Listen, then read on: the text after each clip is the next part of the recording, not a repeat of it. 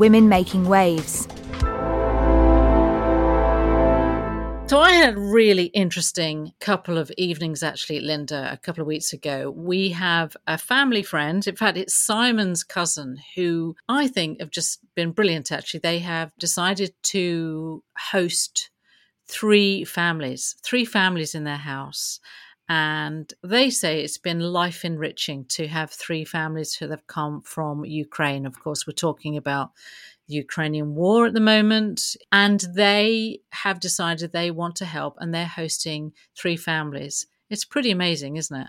It really is. That is absolutely brilliant. We thought about doing the same, and so did my sister in law. Mm. My my sister in law stays um, stays in the Highlands and the problem actually that they had was nobody particularly wanted to be as far out as she was, you know, away from away from the main cities and from potentially their other friends and family, understandably, because people will want to stay in contact with well not just their family but other Ukrainians as well. well. That's it. That's right. It's all very well saying, isn't it, that they're going to come over here and in, in the UK and be safe, but it's not as simple as that, is it? No, not at all. Not at all. And you, you probably want to be where you can buy food that you're used to eating and all that exactly. kind of thing. Yeah. So yeah, there's nothing there's nothing particularly simple about this.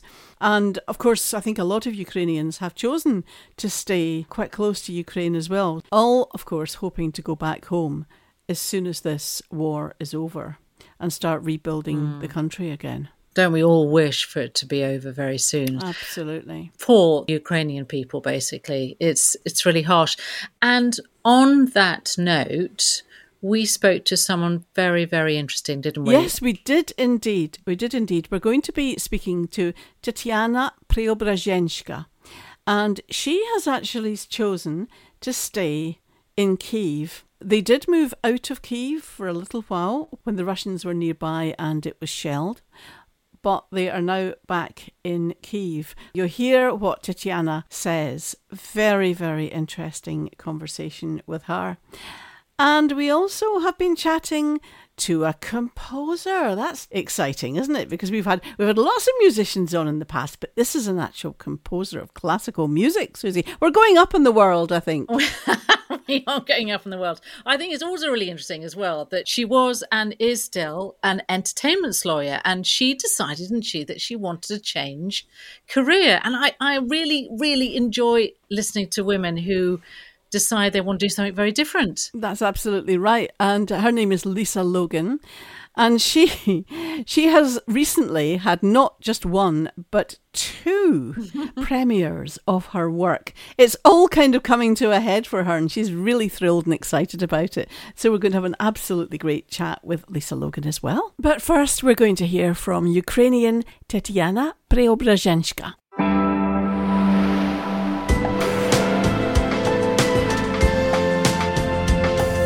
You're listening to Women Making Waves radio show and podcast, brought to you by Susie Thorpe and Linda Ness. This show is all about women doing extraordinary things.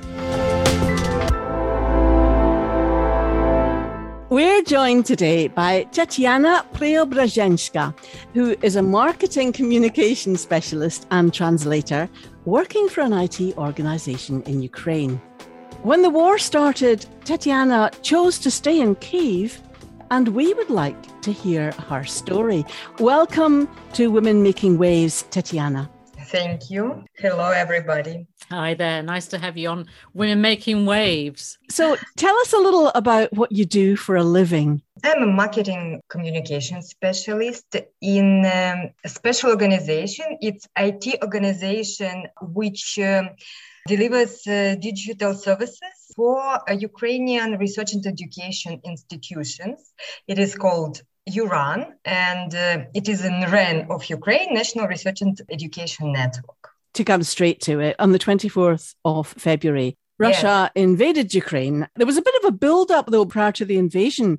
What was the atmosphere like in Kiev at that point? It must have been pretty frightening. It was, but you know, it was a mixture of uh, some feelings because all the people reacted differently, and myself as well, because you've heard all those news you've read it and there was a fear there were some facts that you understand that they are they gather the army and it might mean the war, but nobody, and included me and my family, we did not believe it could happen in reality. I remember I was asking my uh, dad, who is 70 years old, and I was asking him, Dad, if it really will be the case, but I remember he answered, Do you really believe they could bomb the Kiev? Yeah. Nobody believed, and um, we even had a, a party a couple days before the war because my husband had his birthday and we had a birthday party and that was when our family big family gathered together for the last time since the war. I hope it will be I remember at the beginning, Tatiana, when we had the news about, you know, the simmering moment of it all trying to take place. And when it actually happened, when the first of the bombs arrived, and there was obviously some panic in the cities, it was extraordinary. But people just turned around to the camera, the TV camera, and said, This is 2022 why is this happening? Everyone is just aghast. We're supposed to be in a modern world, aren't we? But I, I guess that's what you were thinking why now? Why why why is it happening? Or did you just did you sort of realize that at some stage that it was simmering behind but would they really do it? I don't think i was was thinking about why now because actually the war was already in ukraine for 8 years before that. It's just uh, for example me and my family we didn't feel it so much as people in the eastern part of Ukraine, where the war had, uh, had taken place for eight years. But the war was there on our threshold. And um, it wasn't about the timing, I think, it was more about the fact itself. Yeah. Mm-hmm. That it's impossible really to, to imagine, even to imagine the full scale combats, bombing, all these things that uh, I have seen previously just in movies about the first or second uh, world war. Really it's it's unbelievable. It is actually. It is. I think it's given all of us a lot to think about because it yeah. is like it just makes you think what if that was here? You know? Yeah. what if did lots of people that you knew did they start to leave or talk about leaving at that point? Some of them were leaving even before but uh, mostly people began leaving on the 24th and after. Mm. after the bombing began after the war began. Yes i know a lot of people who left yes. Was that something that you ever considered? Honestly not not my husband insisted I to leave. He was very persistent, and I think every moment we talked uh, for a couple of weeks, especially that we had a lot of offers from our colleagues abroad to help us, to help me, because he cannot leave. He is a man mm-hmm. uh, who should stay in a country because he is of military age still. But um, deep in my heart, I didn't um, want to and I didn't do it, I decided to stay as far as I can uh, be with my husband and with my younger son and my two brothers who are still here. yeah. I cannot imagine uh, how to live without my family. You know, mm. um, one of my brother's wife, she has a small daughter, toddler, and uh, they left uh, for France in the first week. And when she was already settled in France and writing to me and crying a lot about she's uh, very far from her beloved husband and from her home, I remember uh, thinking about I would feel the same. I cannot survive mentally, could not survive without without my loved ones uh, being near me and I, I understand that she was saving a small daughter, but I have no one to save except myself, and that's not the case I want to do, uh, except only the situation will become so terrible, so horrible. I'm just a weak woman, and I cannot be frightened so much that I can think about running mm-hmm. away. But thanks God, it's yeah. not the case for now. But Tatiana, it's it, there's no right or wrong in these situations, is there? You yes. Either, you you either decide. It it really is up to the individual. Definitely. And, and, yes. and I get the impression from you that you absolutely feel for all the people, your friends, the, the, population in Ukraine who have gone abroad for whatever reason. Yeah, but it, it, you know, oh, I look at that and my heart breaks, as you say, when you rip a family and a community apart, and on the same token, you're torn because you want to stay, but yet there is that that moment, isn't there, where you think, I wonder if I should. Huge dilemma Mm. And you know, I yeah. I can't make up my mind whether it's braver to stay or braver to go because it's it's a horrible decision to have to make. There's no good answer there, is there? They're both awful decisions in some respects because if you stay, you, you don't know what's going to happen. Yes. But if you go, you don't know what's going to happen. It's a horrible, horrible dilemma, really. I hadn't thought yeah. about it so much until I've heard you speaking just now. There's no easy answer to this. There is no easy answer. And uh, you might try to imagine that it's not a calm situation when you can uh, just sit and plan and think about everything. It's really horrible. All the time you feel fear. Uh, and confusion. The main feelings I remember from that time. And you are very, very worried about your kids about your loved ones because they are not all the time near you, nearby.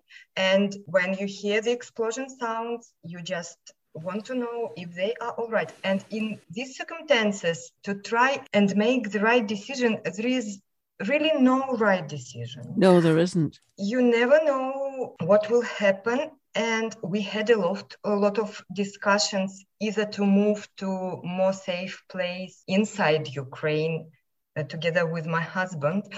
Even this was difficult to decide because even the road, the trip to that place is dangerous. Yeah. You even don't know what could happen while you are uh, at the road. So, yeah. yes, it was hard. It was yeah. tough. Yeah, I can imagine. What's been a very important change for you living in Kiev and Ukraine now? I mean, obviously it's the bombing and and and the unknown, but from a day-to-day lifestyle, what's really changed in in your life? The daily routine. Yeah. it is now depending on air raid alarms. Actually, we went to another city for two months. We lived in western Ukraine in Lviv for two months. Now we are back in Kiev. And uh, when we were there, everything has changed because you are far from your from your ordinary normal environment uh, from your neighborhood you don't know anything and you still have bombing there but at least at that time there were no active combat there in western ukraine. That's why we decided we should try and uh, relocate there because um, we relocated on the third week of war from kiev and um, the enemy's troops were near kiev and somewhere on its outskirts. Yeah so it was dangerous to stay. We afraid of occupation could start even so. And uh, the daily routine, even after returning, is different. For example, I sleep more in mornings. I get up uh, later than usually because it's uh, often the air raid alarms at night, and I cannot force myself leave the bed. But uh, fortunately, I can work remotely, and it gives me a chance to change my schedule, my daily schedule. My kids are no longer living with us as they used uh, before war. They are grown up uh, guys, but still they were here.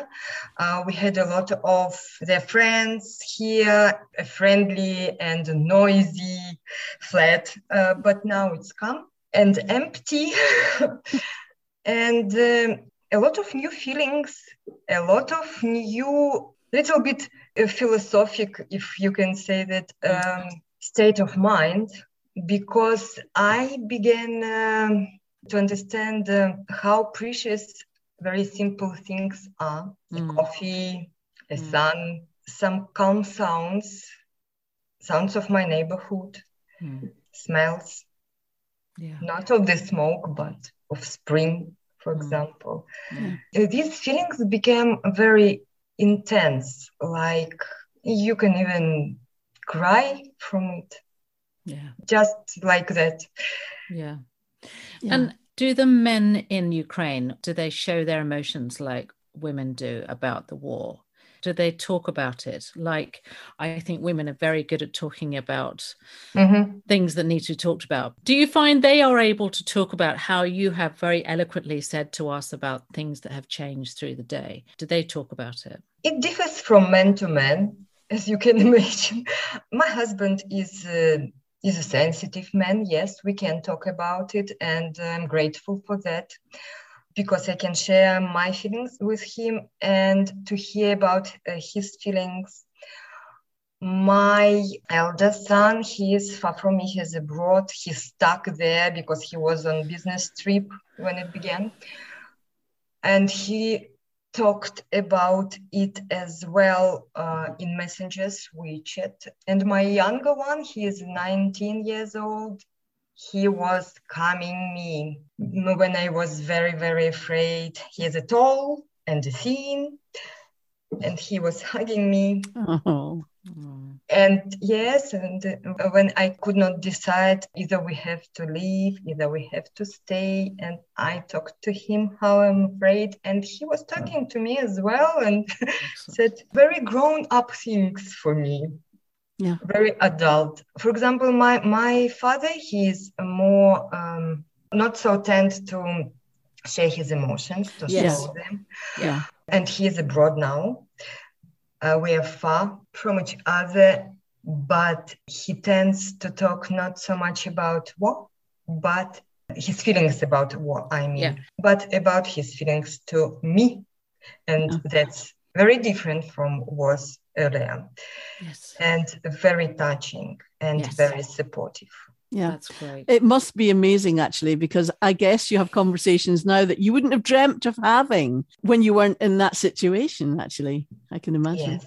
Yeah. Just after the invasion on the television news, we were watching people in communities, groups of women learning how to make Molotov cocktails and learning how to fire guns and all of that kind of thing. Did you see any of that going on? Were you aware of that? I know about that, but I don't know anyone personally who is involved in active war. I mean, among women. Mhm. I know the men who are, but not women. But yes, our women are very brave and strong. And I saw a lot of this content in social media and so on. And um, uh, for example, the wife of people who gave us shelter in uh, Western Ukraine, she is in the army. I'm not acquainted with her myself, but she is in the army. She's actively involved. Yeah, women are, are not weaker than the men here. No. No. With a great spirit and a big desire to defend the country. Yes. Yeah. I think that's something that's come across to the whole world actually about how brave people are in Ukraine. And from your president, right, the way everyone's defiant and everyone's kind of going, no, you're not coming into our country. And, Yes. you know, I think that's really admirable. I think that the whole world is amazed and proud of Ukraine. Susie was asking earlier about everyday life. What about the Mhm. shops? Are you still able to buy the same amount of food and clothes and all of that kind of thing? It depends from the city to city because if you are somewhere in the eastern Ukraine now, you definitely cannot buy anything and they cannot even have food cooked or something because everything is ruined and doesn't work. But here, In the first days, it was difficult to find um, some food and grocery, not because they were not here, but because a lot of people who worked in shops and so on, some of them went to the army, some of them became refugees. So there were not people to work because yeah.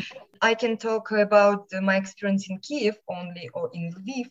And uh, here, from the first days of war, you can imagine that all the stocks did not uh, disappear. They were there on the shelves, but there were not people who can uh, sell it, for example. There were difficulties with bread because people were buying it for the first thing and our plant who produces the bread all the drivers went to army and there were no drivers to deliver bread to shops and a lot of shops were closed for first weeks.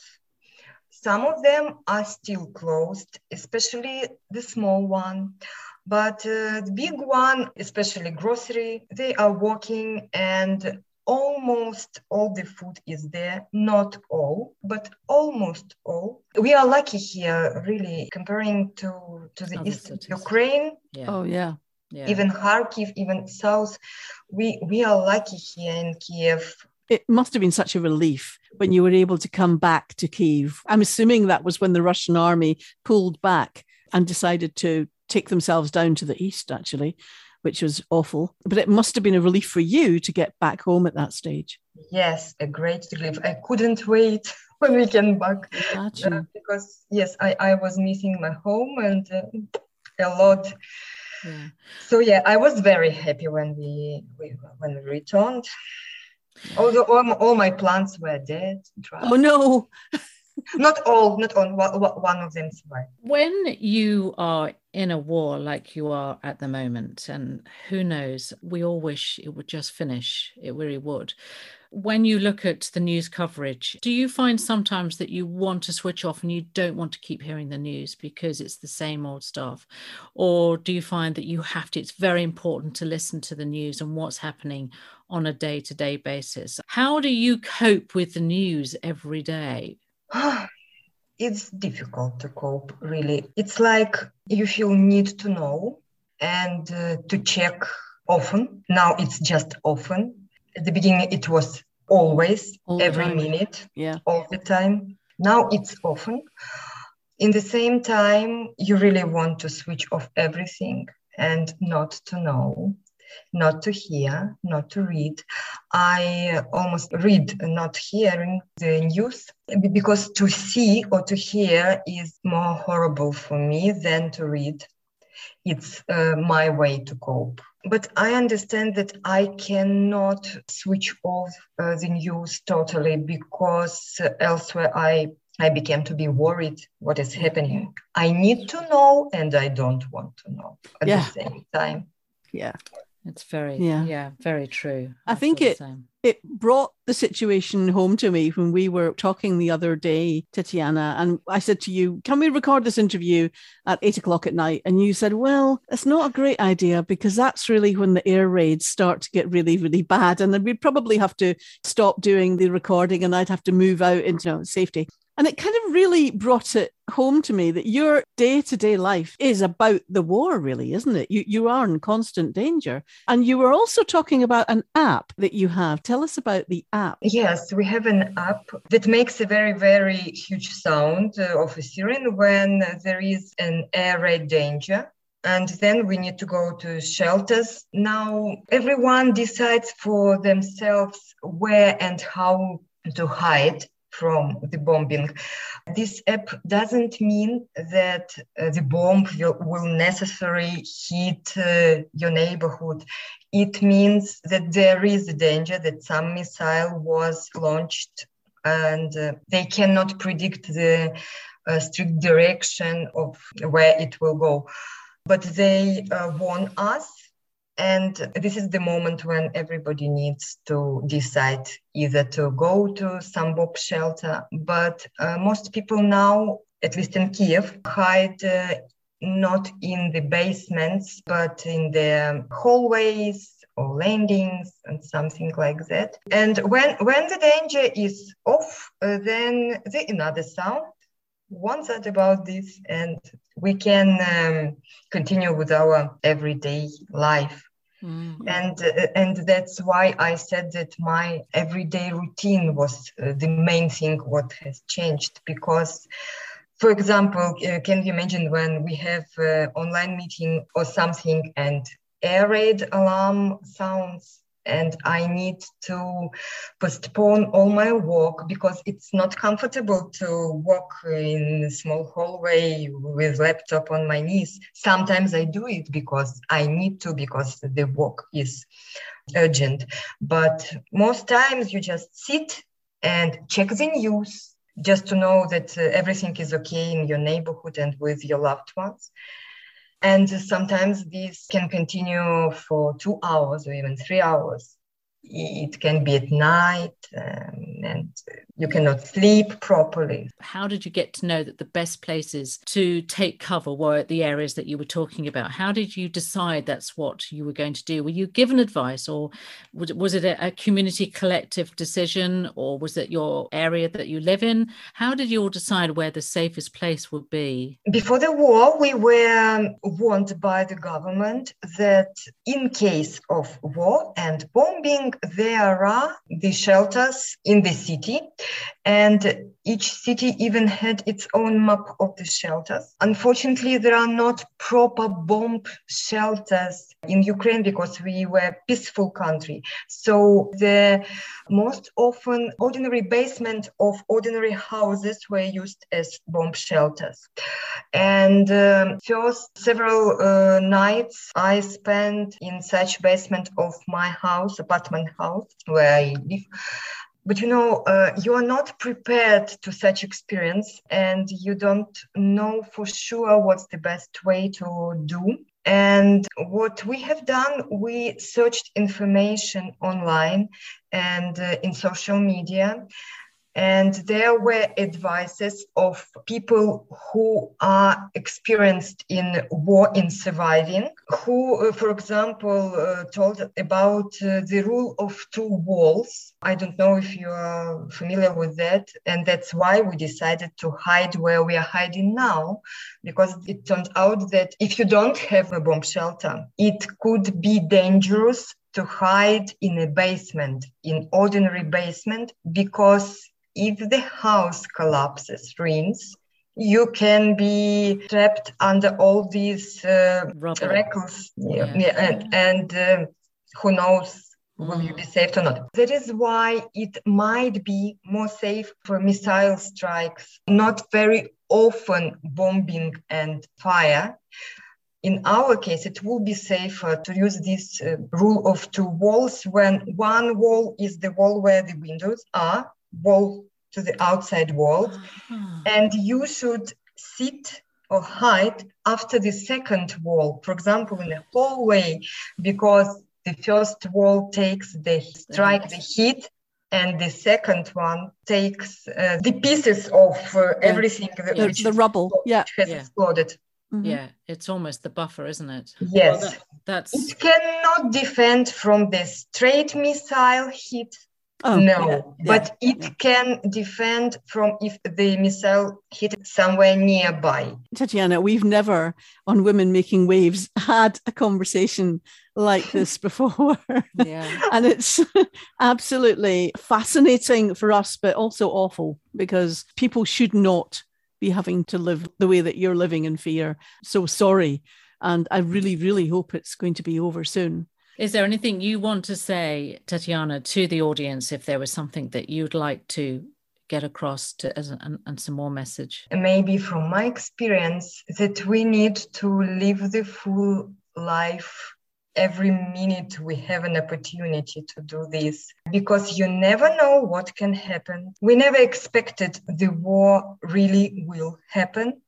And now I understand how important it is to enjoy every moment of your life and to be aware of dangers that could happen still and to be prepared to defend yourself and your family. It may sound strange, but even in our modern world. It is important to be prepared to a lot of things that could happen to anyone in any place of the world, unfortunately. So, if you can enjoy your life and remember that it's beautiful and remember that it's very fragile and if you can help those you love or those you know or those you don't know even but you want to help help them because a lot of people now not only ukrainian are in need of help because it's terrible to be far from home and not to know